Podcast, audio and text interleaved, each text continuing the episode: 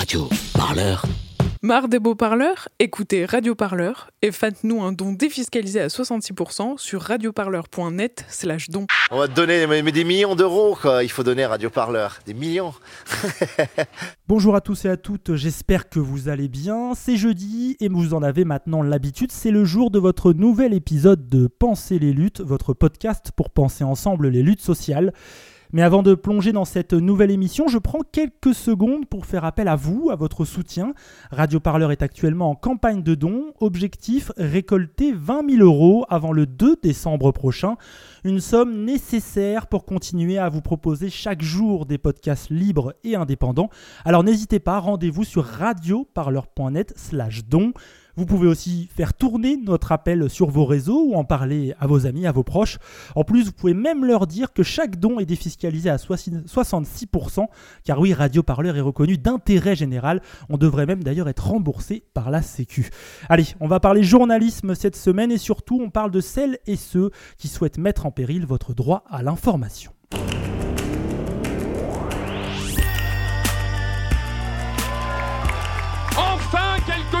Se passe Pensez les luttes. Pensez les luttes, Quelque chose, mais quoi? Votre podcast hebdomadaire sur Radio Parleur. Il faut arrêter de parler en notre nom. Parce qu'on est assez grand pour parler, on est assez grand pour prendre la parole.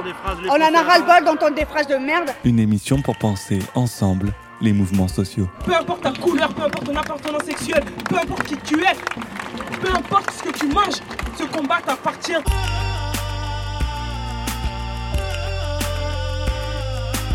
Radio Parleur, le son de toutes les luttes.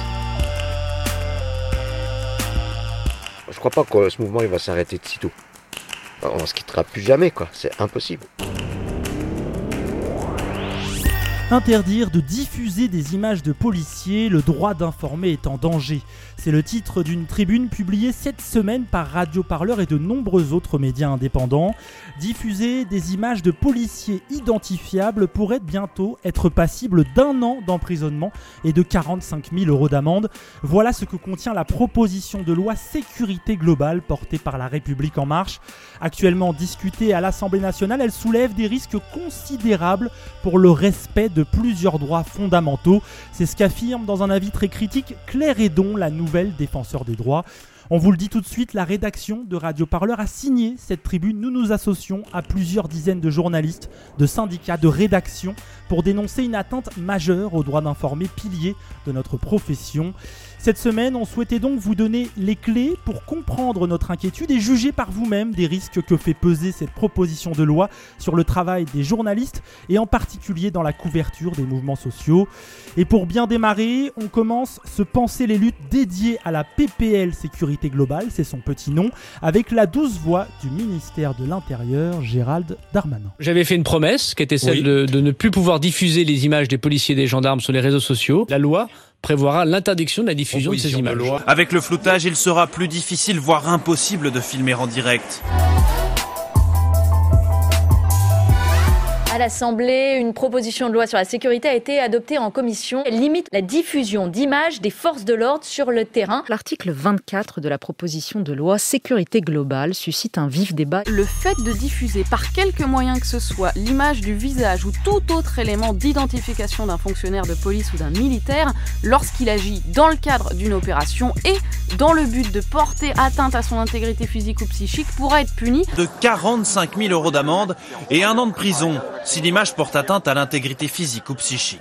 Je remercie les parlementaires de mettre euh, en œuvre la, la promesse que j'ai faite aux forces de sécurité. De ne plus pouvoir diffuser les images des policiers et des gendarmes sur les réseaux sociaux. À entendre ce syndicaliste policier, les clichés pris nuiraient à la réputation des forces de l'ordre.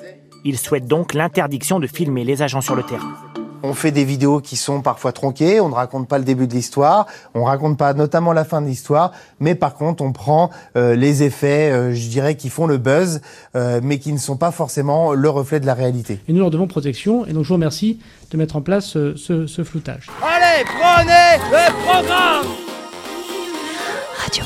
Une compilation d'interventions du ministre de l'Intérieur, de reportages, de chroniques aussi qui posent les enjeux de ce sujet. C'est un extrait d'une vidéo réalisée par le Huffington Post. Pardon.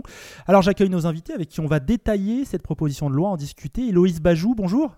Bonjour. Bonjour, vous êtes journaliste indépendante, spécialiste des mouvements sociaux, entre autres. Vous êtes aussi membre du syndicat national des journalistes CGT. Maxime Régnier, bonjour. Et bonjour. Vous êtes photographe, journaliste indépendant, vous aussi, membre aussi du syndicat CGT. Et vous êtes entre autres fondateur du site maintiendelordre.fr, qui est une véritable mine d'or pour comprendre l'action de la police en manifestation et face aux mouvements sociaux. Alors vous avez euh, tous les deux, toutes les deux signé la tribune que j'ai évoquée il y a quelques instants. On va détailler les inquiétudes que soulève cette proposition de loi. Mais d'abord, Maxime Régnier, est-ce qu'on peut être un peu précis? Il s'agit d'une proposition de loi, elle est donc proposée par des députés, contrairement à un projet de loi qui émane directement du gouvernement. Alors est-ce qu'on peut un peu faire l'histoire? D'où elle sort cette proposition de loi sécurité globale, Maxime Régnier? Alors cette euh, proposition de loi, elle est, euh, elle est mise en avant par le député LRM Jean-Michel Fauvergue qui est un ancien du RAID, donc euh, un policier. Et euh, ça fait des années et des années que le, des gouvernements, et particulièrement les syndicats de, de police, essaient de faire passer euh, des lois pour limiter la diffusion des images des forces de l'ordre sur les réseaux sociaux, que ce soit lors des manifestations ou autres, sous couvert de protection contre le terrorisme. Alors il faut le dire, euh, c'est pas la première fois qu'il y a des tentatives de muscler, on va dire, l'arsenal euh, de protection des policiers. Je sais pas si c'est le bon mot, mais d'habitude ça vient plutôt euh, de, de, l'opposition, de l'opposition de droite, de l'opposition conservatrice. Là, c'est des députés de la majorité. Bah là, c'est la majorité qui est censée être à droite, mais on a vu qui est censée être au centre, pardon, lapsus révélateur. Euh, qui, termine la phrase que je voulais dire. En fait, le, gouvernement, il a une politique qui est de plus en plus euh, de droite. On peut le voir avec le Gérald Darmanin, euh, qui est un fervent défenseur de la manif pour tous et autres, et qui se traîne plusieurs casseroles. Donc, d'habitude, c'est un projet qui est soutenu par la droite et qui, bah, cette fois-ci, c'est le gouvernement actuel qu'on le veuille ou pas, de plus en plus à droite. Héloïse Bajou, euh, lorsqu'on entend Gérald Darmanin, on vient de l'entendre il y a quelques instants, il dit J'ai fait une promesse. Alors, question un peu naïve, euh, Maxime Régnier l'a déjà un peu évoqué. À qui a-t-il fait cette promesse, Gérald Darmanin? Ah bah, C'est une promesse qu'il a fait aux forces de l'ordre au mois d'octobre euh, à minima au mois d'octobre l'année dernière, euh, suite notamment euh, ben, aux dénonciations hein, de violences policières qui ont été, euh, qui ont été enfin un peu plus relayées dans la presse, notamment grâce au travail de David Dufresne. bon, c'est clairement une, une attente hein, des syndicats de police depuis des années, à plus forte raison avec les mouvements sociaux qu'on a connus avec le mouvement des Gilets jaunes. Et, et voilà, en fait, c'est juste la mise en exécution ou une tentative de plus, disons, de mise en exécution d'une volonté politique qui, qui est impulsé par, euh, par les forces de l'ordre. Alors, je signale aussi hein, que plein plein de choses sont contenues dans ce projet de loi sécurité globale. Il est extrêmement large, il ne se limite pas à pénaliser le fait de filmer des policiers. Alors, je donne pêle-mêle d'autres mesures prévues, on y reviendra sûrement dans de prochains épisodes de Penser les luttes ou sur Radio Parleur. Généralisation de l'utilisation des drones, collecte massive de données à caractère personnel. Dans un article du média indépendant Bastamag, le journaliste Yann Lévy, qui travaille aussi avec Radio Parleur, estime qu'on assimile les mouvements sociaux à la lutte antiterroriste avec cette loi. Est-ce qu'Héloïse Bajou, c'est quelque chose qui fait pour vous oui, oui, oui, complètement. Alors, euh, euh, ça peut paraître comme ça un peu, un peu caricatural, un peu grossier, mais c'est déjà des choses qu'on avait vues dans le cadre de l'état d'urgence, euh, notamment avec avec la, criminalisation des mouvements écologistes, hein, dont certains avaient été assignés à résidence dans le cadre de, textes de l'état d'urgence terroriste au départ. non, moi, c'est vraiment une, comparaison que que je peux reprendre à mon compte hein, personnellement et, et, qui me semble tout à fait adaptée au contexte. Maxime Régnier, cette proposition de loi, elle s'inscrit du coup dans un contexte plus large, on vient un peu de l'évoquer, euh, notamment en termes de répression des mouvements sociaux. Au mois de septembre, l'exécutif a présenté un nouveau schéma de maintien de l'ordre. Il avait déjà suscité des inquiétudes, des tribunes.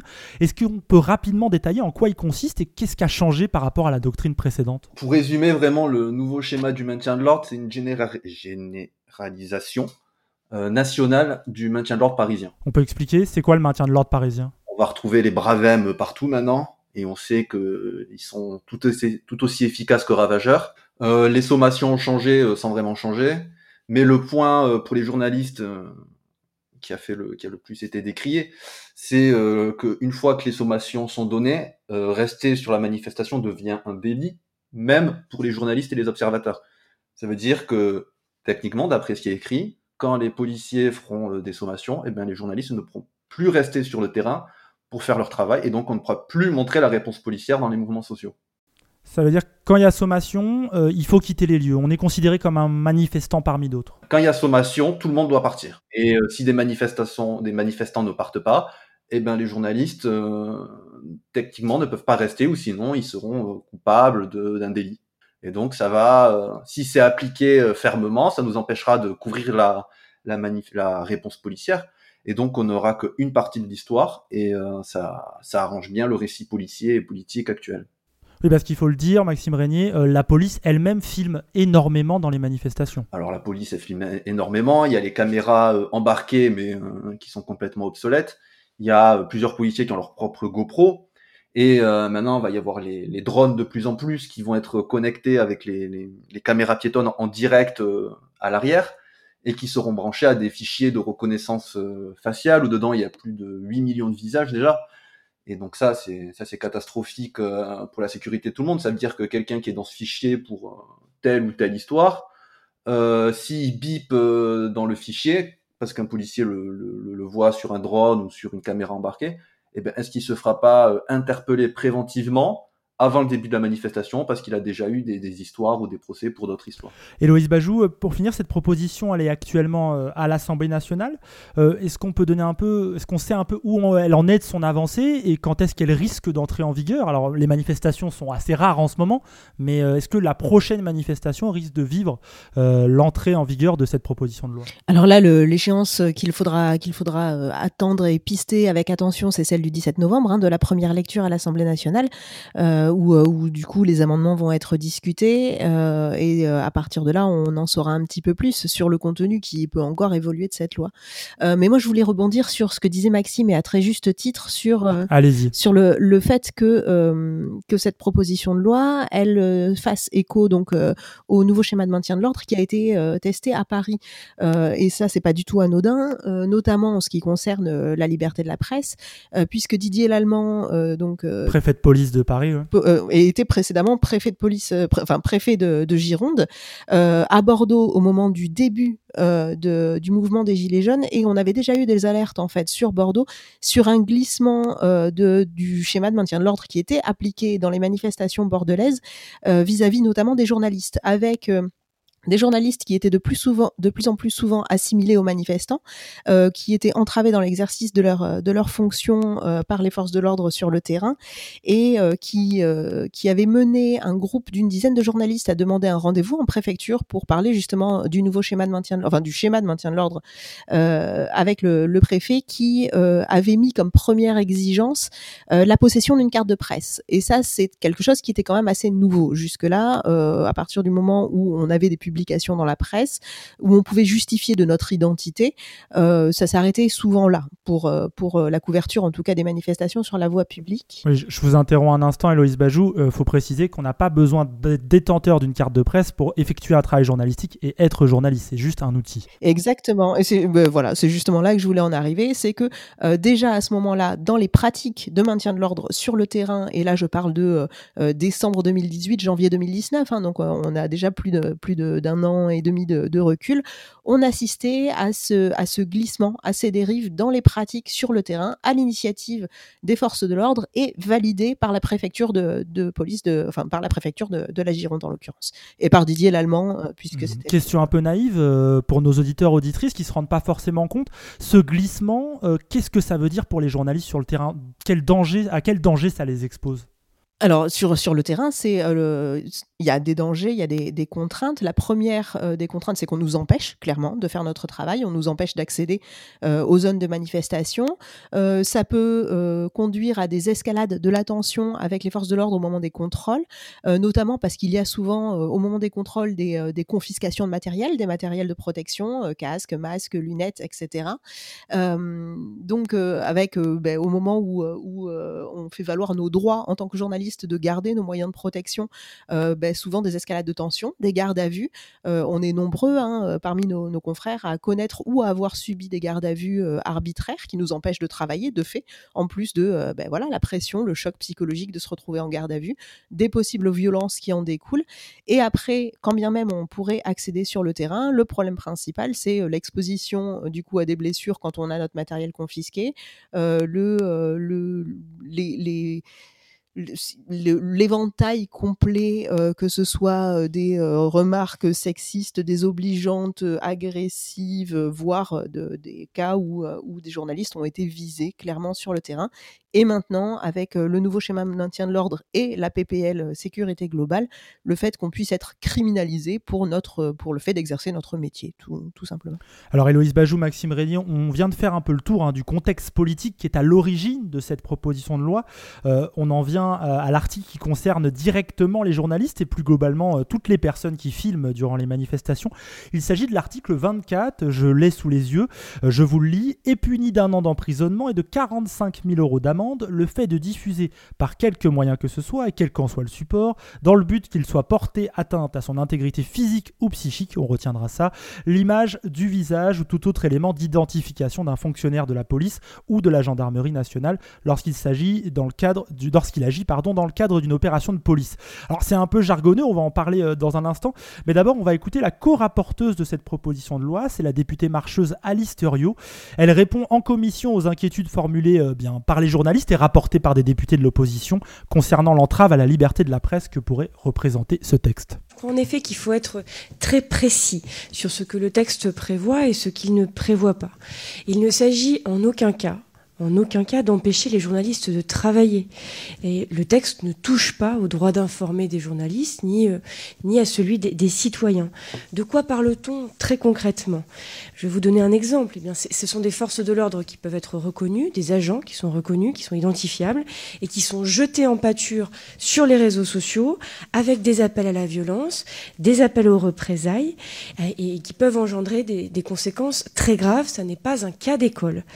Euh, nos forces de l'ordre travaillent à visage découvert et nous devons, nous devons, et de notre devoir en tant que législateur, de les protéger quand ils sont victimes euh, de tels actes.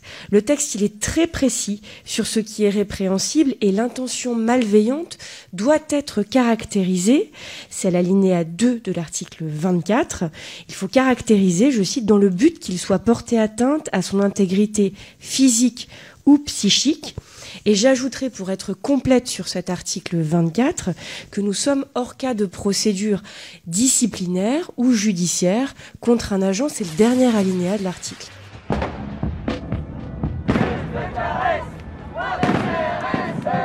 Pensez des luttes avec Radio Parleur. Eh, on fait quoi aujourd'hui là? On joue au chat et à la souris avec la police ou on s'organise? Voilà un extrait du passage en commission de cette PPL sécurité globale, c'était il y a quelques jours, diffusé par la chaîne parlementaire. Euh, Maxime Régnier, euh, Alice elle nous mène malgré elle un peu au cœur du débat que soulève cet article 24. Pour la co-rapporteuse, il n'y a pas de remise en cause du droit d'informer, il faut juste protéger les policiers. Alors vous, vous avez signé euh, une tribune qui affirme le contraire. Pourquoi vous n'êtes pas d'accord avec Madame Thuriot, Maxime Régnier? Alors déjà, je, je, trouve ça assez drôle ce qu'elle dit parce que elle répète plusieurs fois que l'article est très précis euh, et justement, je trouve qu'il est d'un flou complet. Euh, il n'y a pas stipulé à un seul moment euh, hors journaliste. il est interprétable de façon, de plein de façons différentes.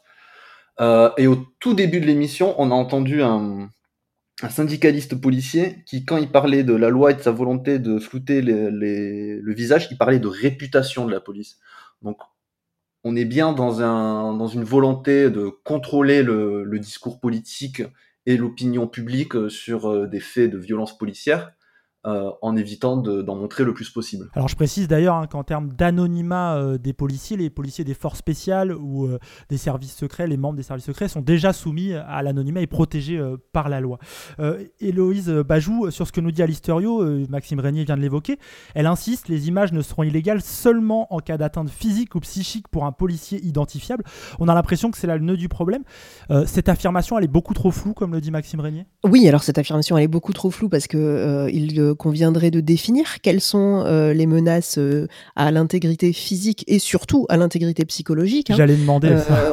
On, a, on a vu les communications des syndicats policiers ces, ces dernières années sur, sur la, la souffrance des policiers liés à la publication de, d'images dénonçant des violences policières. Mais moi, ce qui me, ce qui me choque le plus, c'est cette espèce d'hypocrisie qu'il y a autour de ce texte qui voudrait ne s'appliquer qu'à la question de la diffusion, alors que pour moi, le principal problème, il est sur la question des intentions malveillantes. à partir du moment où on fait un, un, journal, un travail pardon, journalistique pour dénoncer des faits, des faits auxquels on a assisté, des faits que l'on a filmés, des faits que l'on a photographiés, à quel moment est-ce que se pose la question de l'intentionnalité si on fait ça dans un cadre professionnel, où on met en parallèle les deux parties, où, où l'information photographique, l'image vient s'intégrer dans un travail de mise en perspective accompagné de texte. voilà, en quoi est-ce qu'une image seule pourrait être caractéristique de l'ensemble de l'information qui est produite autour de cette image? Moi, c'est vraiment la question que, ce texte me pose. Maxime Régnier, j'aimerais maintenant qu'on raconte un peu un exemple concret. Il y a eu plusieurs publications sur les réseaux sociaux de photos marquées euh, cette photo n'existera plus si euh, cette proposition de loi passe. Euh, c'est un sujet que vous avez développé sur votre compte Twitter, c'est l'histoire du CRS ULI2R. Alors voilà, on n'a que son nom d'identification. Il est membre de la 11e compagnie ULI2R. Alors pour vous, cet homme illustre parfaitement ce qui ne sera plus possible de faire si cette proposition de loi est adoptée. Est-ce que vous pouvez nous raconter qui est ce ULI2R et en quoi son existence et son action à lui et le fait d'avoir documenté son action illustre parfaitement les risques de cette proposition de loi Alors, euh, bah, déjà, c'est pas un CRS, c'est un, policier d'une compagnie d'intervention de, Paris. C'est des compagnies qui sont propres à la préfecture de police. Mhm. Merci pour la précision. ce, policier, euh, je l'ai retrouvé sur euh, plusieurs vidéos, plusieurs photos, après qu'on m'ait un peu aiguillé aussi. Et en fait, c'est grâce à son visage que j'ai pu trouver qu'il avait été violent sur la manifestation des, des soignants le 6 juin aux Invalides, avec entre autres l'infirmière euh, Farida euh, qui s'était faite violenter. Je l'ai retrouvé sur euh, des manifestations contre la réforme des retraites où il, frappe au crâne une militante qui s'appelle Irène et qui essayait juste de, de ramasser son téléphone par terre. Ouais, le 9 janvier 2020. Voilà, c'est ça. Et je suis en contact aussi avec des avocats sur d'autres histoires qui lisent ce policier. Et donc en fait, ben, on n'aurait jamais, j'aurais jamais pu trouver que ce policier avait été violent sur différentes manifestations si j'avais pas eu son visage parce que le, le RIO euh, il est porté une fois sur deux et en tout petit donc il n'est pas visible. Voilà, c'est le c'est la petite plaque qui indique le numéro d'immatriculation du policier. Je sais pas si je le dis bien. C'est ça et ça doit faire euh, un centimètre sur euh, trois. Allez. Et c'est quand c'est porté. Et après le, le gros numéro qu'on voit dans le dos, c'est pas un numéro d'identification du policier, c'est juste de comment est segmentée la compagnie. Donc en fait, ça c'est juste pour eux pour savoir qui est qui, mais ça identifie pas le, le policier ils peuvent avoir tous le, même, le même dossard. Donc, s'il n'y avait pas eu son visage, on n'aurait jamais retrouvé euh, que ce policier a été violent à plusieurs reprises sur presque une année complète. Et avec cette loi, le policier aurait très bien pu dire Ah ben je vois mon visage, ça porte atteinte à mon intégrité physique ou psychique, donc je veux plus qu'il y ait les vidéos. Et donc s'il n'y avait pas eu les vidéos, ben, on n'aurait jamais pu faire cette enquête.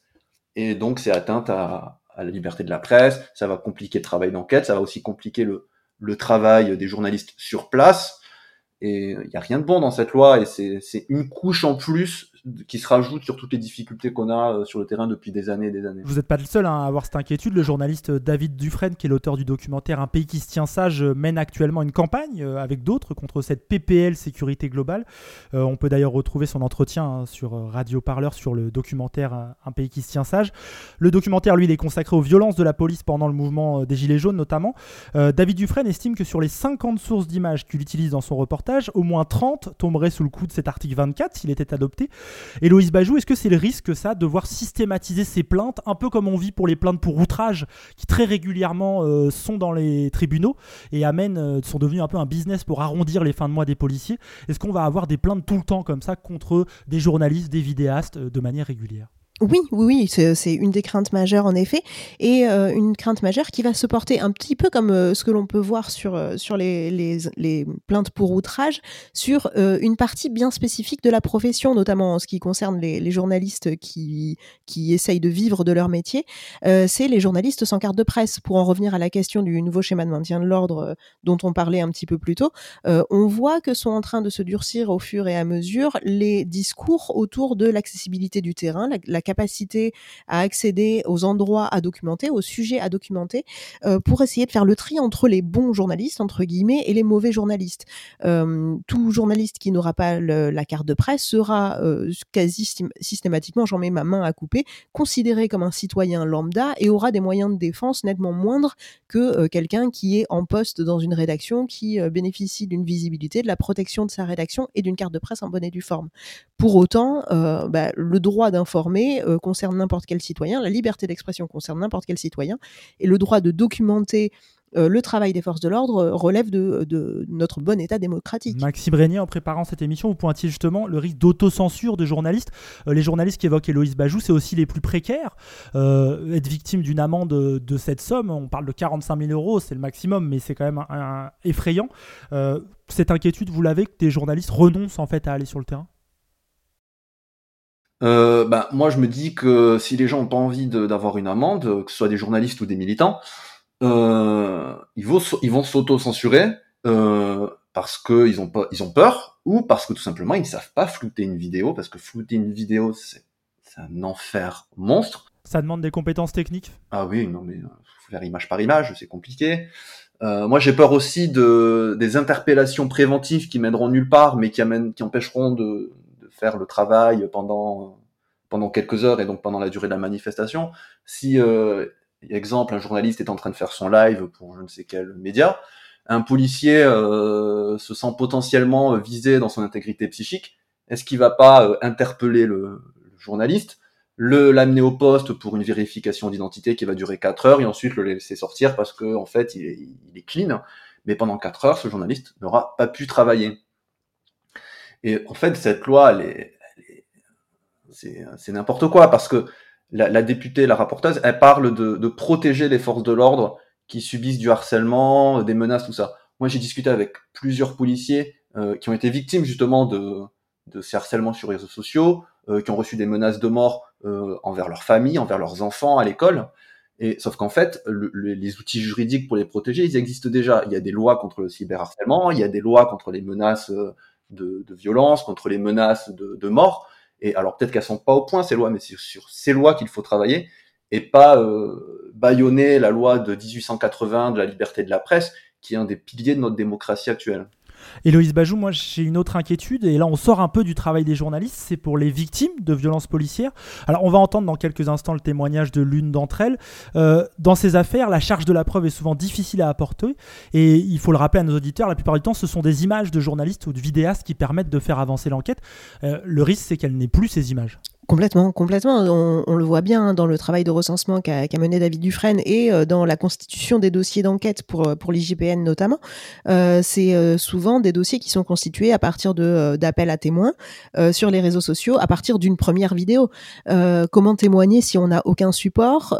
Comment est-ce que nous, en tant que journalistes, on peut avoir l'attention attirée sur une situation et éventuellement remettre du matériel vidéo si, si les visages sont floutés? Voilà, ça pose évidemment des questions en termes d'accès à, la justice pour, pour les victimes, ça c'est certain. On va discuter de, comment se mobiliser euh, face à cette proposition de loi.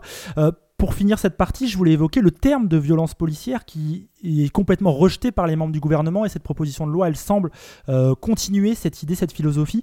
Un exemple qui m'a frappé, fin octobre, face à des lycéens, la secrétaire d'État à la jeunesse, Sarah El Haïry, euh, réfutait l'idée de violence, affirmant « Il faut aimer la police, elle est là pour nous protéger, elle ne peut pas être raciste car elle est républicaine ».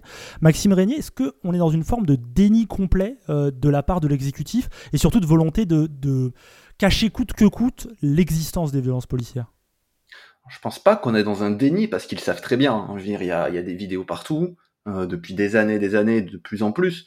Euh, la parole se libère, mais euh, le gouvernement a besoin de la police pour le protéger. Euh, comment se serait passé le 1er décembre 2018 s'il n'y avait pas eu la police? Je précise, hein, manifestation des Gilets jaunes où les Gilets jaunes étaient à quelques centaines de mètres de l'Elysée. On a vu que pendant la réforme des retraites, les policiers avaient menacé de faire du zèle sur les manifestations, tout ça, et que bah, tout de suite, le gouvernement leur a, leur a donné ce qu'ils demandaient. Parce que le gouvernement, s'il n'a pas l'appui de la police, eh bien, il n'a plus rien pour le protéger et que le gouvernement, il doit rester fort, il doit rester droit, il doit, il doit toujours avoir raison. On l'a vu sur plein d'autres faits d'actualité, hein, comme avec les masques et autres. Et euh, il est dans cette forme de, de, communication à sens unique où il a toujours raison. Et euh, non, la police n'est pas violente. Non, la police n'est pas méchante. La police est là pour protéger les, les citoyens. Alors oui, la, la, police est là pour protéger les citoyens et elle le fait. Mais il y a de nombreux cas, de nombreuses histoires et de nombreux agents qui font l'inverse, qui sont violents, qui ont mutilé des gens. Et ça, il faut le montrer. Et euh, le problème, c'est que si on floute les vidéos, si on ne peut plus les mettre sur les réseaux sociaux, alors oui, l'IGPN aura toujours accès à ces vidéos, on pourra toujours leur donner, mais elles sortiront complètement du, du visage du, du, domaine public, et l'opinion publique ne verra plus qu'une partie de l'histoire, il y en a encore dans, un, dans, une volonté de contrôle du récit, qui est euh, la police gentille, la police non raciste, alors qu'on sait très bien qu'il y a des agents qui sont violents, des agents qui sont racistes, on a assez d'enregistrements euh, partout depuis, depuis des années. Parce que ce qu'il faut dire, c'est que souvent, ce qui fait avancer les affaires de violence policière, c'est l'impact qu'ont euh, ces vidéos sur les réseaux sociaux, sur Internet, que ce soit à travers des médias ou des diffusions euh, plus moins contrôlées, dirons-nous. C'est ça, oui. Il y a plein de, d'enquêtes ou de, de, de lancements de, de, débats publics qui ont été faits parce qu'il y a des vidéos qui ont, qui ont buzzé. Et euh, si ces vidéos restent en interne à l'IGPN, eh ben elles vont pas buzzer, ou les enquêtes se lanceront pas aussi vite, ou les enquêtes se lanceront tout simplement pas parce que les vidéos n'ont pas été publiées et n'ont pas buzzé. Et, et donc euh, le, le, public ne sera pas informé parce que quand l'IGPN fait une enquête, le résultat, personne ne le connaît. Euh, et là, si les vidéos ne buzzent même plus, peut-être que des enquêtes ne se feront même plus. Donc, euh, c'est intéressant parce que le syndicaliste policier qu'on entendait au début de cette émission, c'est ce buzz qui critique euh, qui, à son sens, est une mauvaise chose et une chose dangereuse pour la police. Oui, il, parlait de, réputation, justement, euh, qu'on montrait toujours euh, les faits coupés, sans ce qui se passait avant, sans le fameux contexte. Des, vidéos de, gens qui caillassent la police, de voitures qui brûlent, tout ça, on a, il y en a des milliers, il y en a autant, je veux dire, il y en a même plus. Donc, c'est n'importe quoi. Euh, on sait ce que vivent les policiers sur le terrain, on sait ce qu'ils endurent, mais aussi il faut montrer euh, ce que parfois ils font de mal, hein, parce qu'ils font, du mal parfois, et ça il faut le montrer. Et c'est pas une question de réputation ou pas, c'est une question de débat public en fait, de, remise en cause. Et la remise en cause, elle est, elle est négative, que ce soit euh, du côté de, des politiques que des syndicats de police, parce qu'il faut faire front pour défendre tout le système policier. Euh, sans remettre en question euh, les dérapages, les violences, euh, les, armes qui sont parfois utilisées beaucoup trop largement et mal, les mutilés et parfois les morts comme Steve et plein d'autres. Héloïse vous réagir, non? Oui, oui, cette, hypocrisie, elle, est totale. En effet, euh, on, sait très bien que, et on documente hein, en tant que journaliste, le fait que euh, les forces de l'ordre sur le terrain sont confrontées à des situations euh, parfois violentes. Ils essuient aussi des tirs de projectiles, etc.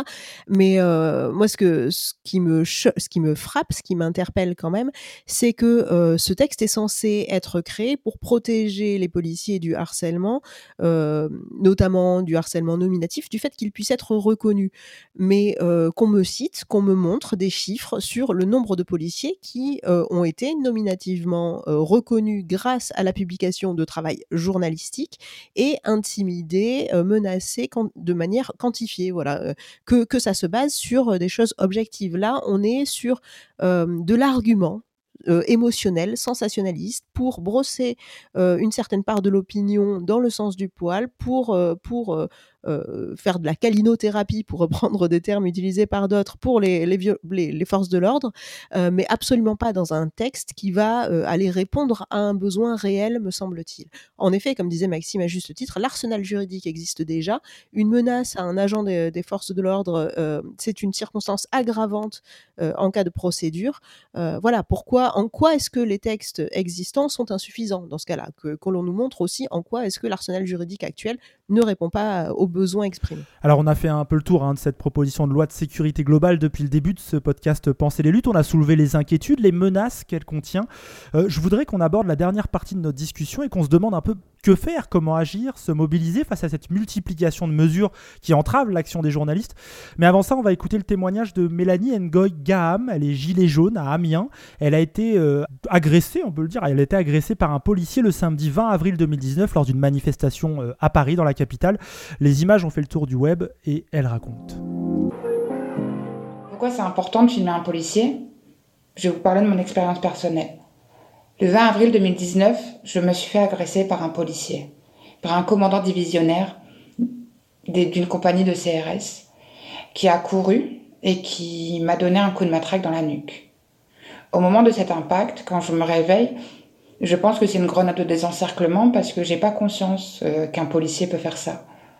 C'est seulement le lendemain que j'ai su que c'était un homme qui m'avait asséné ce coup de matraque dans la nuque. Sans cette vidéo, jamais j'aurais su ce qui m'était arrivé et toute ma vie, eh ben, il aurait fallu que je vieillisse avec ces douleurs, pensant que c'était une grenade. Sans la vidéo de ce caméraman amateur, au jour d'aujourd'hui, je ne pourrais pas me défendre devant la justice, puisque je penserais que c'était une grenade de désencerclement. Donc je dis non à ce projet de loi. Pensez les luttes, votre podcast hebdomadaire sur Radio Parleur. Pour penser ensemble les mouvements sociaux. Mélanie Ngoyam, gilet jaune, Damien est victime de violences policières. Elle témoigne hein, via une vidéo YouTube, une prise de parole dans le cadre de la campagne Non à la loi de sécurité globale organisée entre autres euh, sur son compte par le journaliste David Dufresne. Euh, cette proposition de loi, elle sera votée euh, à partir du 17 novembre jusqu'au 20 novembre à l'Assemblée. Elle est soutenue par la majorité parlementaire. Elle doit encore ensuite passer au Sénat, etc. Mais on voit difficilement la majorité tenue par la droite et les républicains au Sénat s'opposer à cette proposition. Alors, si sur, le plan législatif les choses semblent lancées, comment faire pour s'opposer? Loïs Bajou, vous, vous êtes membre euh, du syndicat journaliste SNJ-CGT. Euh, quelle réaction de la part euh, des syndicats et des institutions professionnelles? Ah bah, tout le monde est vent debout. Hein. Je pense que euh, les premiers débats en commission des lois ont été suivis par une grosse partie de la profession, en tout cas tous ceux qui, euh, sont un petit peu intéressés à la question. Euh, du côté des syndicats, très très rapidement, les, premières, alertes sont tombées, des tribunes sont sorties. tout le monde se met autour de la table. Je pense que c'est peut-être une des premières fois qu'il y a autant de monde qui est dans une dynamique collective et, et des, des réunions intersyndicales, interorganisationnelles que je fais partie d'un syndicat, mais je fais aussi partie de, divers collectifs, notamment de journalistes pigistes. Euh, voilà, tout le monde se met autour de la table pour euh, essayer de, essayer de s'organiser. Euh, essayer de s'organiser par des tribunes, bien sûr, essayer de s'organiser par l'interpellation des députés autour de, autour de ce projet de loi, par la sensibilisation de l'opinion publique aussi. Hein, et, merci d'ailleurs pour le travail que vous faites aujourd'hui, qui en fait partie, pour montrer en quoi ce projet de loi ne concerne pas que les journalistes, mais concerne vraiment l'ensemble de la société, l'ensemble des citoyens dans euh, leur capacité à accéder à l'information.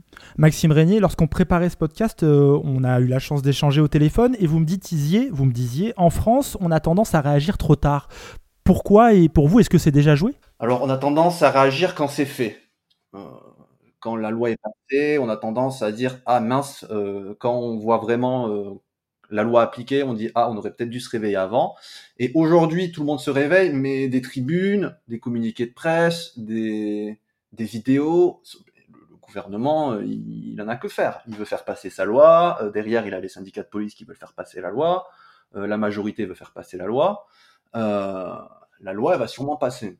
Quoi qu'on fasse. Il faudrait faire peut-être un blackout de la presse pendant un jour ou deux. et encore, est-ce que le gouvernement en aurait quelque chose à faire?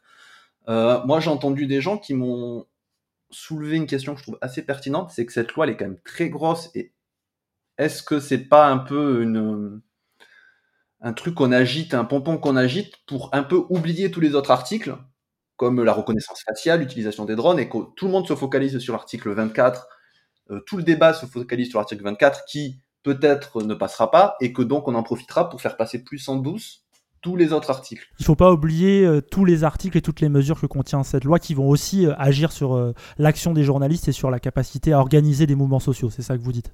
C'est ça, il y a, beaucoup d'autres, c'est l'article 24, ça veut dire qu'il y en a 23 avant et il y en a d'autres après.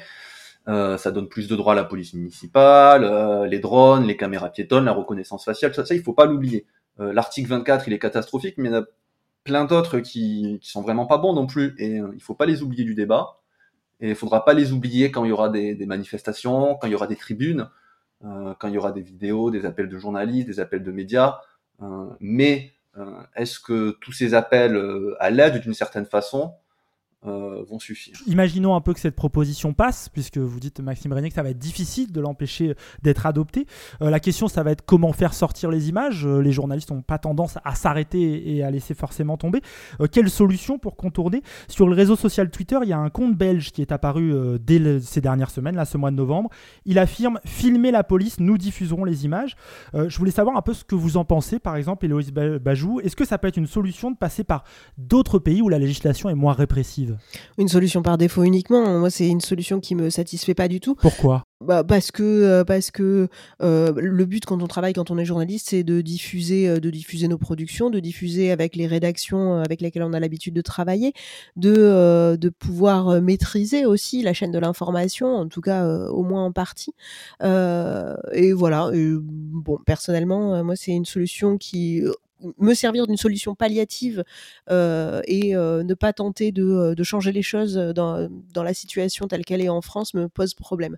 Après, je rejoins Maxime hein, sur le fait qu'on on réagisse toujours très tard, très tard en France et qu'il y a quand même de gros risques pour que cette proposition de loi la passe. moi, je trouvais intéressant quand même hein, la proposition de la, de la LDH, notamment d'interpeller les députés avant le 17 novembre. Ça, c'est de la capacité de n'importe qui, de tout un chacun. Et après, il y a quand même euh, la possibilité que, euh, en tout cas, une partie de cette loi soit retoquée au Conseil constitutionnel. Laquelle, euh, en effet, est-ce que cela va changer tous les amendements relatifs à l'augmentation des pouvoirs de la police municipale, l'introduction de la reconnaissance faciale et l'utilisation des drones Ça, j'en suis pas sûre, et c'est un point sur lequel il faudra que nous, journalistes, on soit extrêmement vigilants. Mais voilà, pour l'instant, je vois pas beaucoup d'autres possibilités dans notre arsenal, si ce n'est une, une, très forte mobilisation de la, de la profession et en effet un blackout des images, pourquoi pas. J'allais dire ça, euh, Maxime Régnier l'évoquait. Est-ce que vous appelez des journalistes euh, qui travaillent dans des médias peut-être plus traditionnels que des médias indépendants, comme Radio Parleur, comme Bastama, comme Reporter, qui ont publié euh, notamment la tribune que nous évoquions et qu'on retrouve sur notre site, à se mobiliser aujourd'hui Le danger est général pour vous? Bien sûr, bien sûr, le danger général, mais après, on sait aussi comment ça fonctionne. L'appel au blackout chez les journalistes, c'est un petit peu comme, euh, comme l'appel à la grève générale dans la, dans la population globale, dans la population générale. Il y en a toujours qui trouveront leur intérêt en se disant Oh, mais non, je travaille à l'AFP, ça n'arrivera pas chez moi. désolé pour l'AFP, hein, mais c'est. Euh, oui, ça peut être l'AFP ou un autre média. Mais... Voilà, c'est ça. C'est euh, c'est pas du tout contre l'AFP, mais, mais juste pour montrer que, voilà, individuellement, les gens auront toujours tendance à se retrancher derrière l'idée un peu illusoire que euh, ça ne les concernera jamais et que euh, bah, du coup ils peuvent se dédouaner de, la mobilisation. Malheureusement, euh, je crains que les choses et la situation en France soient beaucoup plus graves que ça et que ce ne soit pas le cas. Parfait. Pour finir, Maxime Régnier, vous souhaitiez réagir sur cette idée de mobilisation des journalistes? Ben, En fait, pour les, il faudrait que les médias eux-mêmes se, se soulèvent. On voit qu'il y a des tribunes qui sont publiées dans les médias, qu'il y a des interviews qui sont publiées dans les médias. Euh, que les euh, sociétés de journalistes ont fait des tribunes aussi, mais il faudrait que ce soit le média en tant que tel qui prenne position, qui fasse, euh, qui fasse tous une une en commun, je sais pas, et que vraiment il y ait un front commun de la part des médias en plus des journalistes, parce que sans les médias on n'est rien et les médias sans nous ils sont rien. Et il faudrait qu'il y ait un front commun, et, euh, mais bon, j'y crois pas trop parce qu'il y a tellement d'intérêts euh, financiers, de politique derrière que c'est compliqué. Euh, voilà. Eh bien, c'est sur cet euh, appel à plus de mobilisation euh, au sein de notre profession que se termine un peu cette émission dédiée à la proposition de loi sécurité globale et en particulier à son article 24 qui pénalise la diffusion d'images de policiers. mais on vous l'a précisé, hein, il y a plein d'autres articles qui méritent qu'on se penche dessus. N'hésitez pas à aller voir le travail notamment de la quadrature du net sur les sujets de surveillance. merci beaucoup. Je remercie nos invités, Maxime Régnier, Héloïse Bajou. Merci à vous deux. Merci. Avec plaisir et surtout n'oubliez pas, euh, soutenez Radio Parleur. Merci, c'est très gentil. Je précise vos titres, euh, Maxime Régnier, vous êtes journaliste et photographe. On retrouve votre travail sur votre site, euh, le site maintiendelordre.fr, qui documente le travail de la police dans le cadre du maintien de l'ordre. On y retrouve les détails des armes utilisées, des grenades, des méthodes d'intervention. C'est très très très complet, n'hésitez pas. Héloïse Bajou, merci aussi à vous. Du coup, vous êtes sur rue 89 Bordeaux et aussi avec les nouveaux podcasts audio de la web télé, le Média TV, qui est plus habitué d'habitude à faire de de l'image, mais là c'est des podcasts audio qui sont à écouter. On les retrouve sur le site du média. la tribune interdire les images des policiers, le droit d'informer est en danger et co-signé par Radio Parleur et plein d'autres médias est toujours disponible sur notre site internet, sur celui de plusieurs médias indépendants. Enfin, avant de vous quitter, je vous rappelle une nouvelle fois que cette émission Pensez les luttes, comme tous les podcasts produits par Radio Parleur, n'existe eh bien en fait que grâce à vous, à votre soutien et à vos dons en particulier, comme l'a dit Maxime Régnier. Notre campagne de dons, elle bat son plein. Objectif 20 000 euros d'ici le 2 décembre. On est à 20% de l'objectif et on ne va pas vous mentir. Avec ce reconfinement, dans le contexte actuel, on a plus que jamais besoin de vous, de votre aide. Rendez-vous donc sur radioparleur.net slash don. À la semaine prochaine pour un nouvel épisode de Penser les luttes. Salut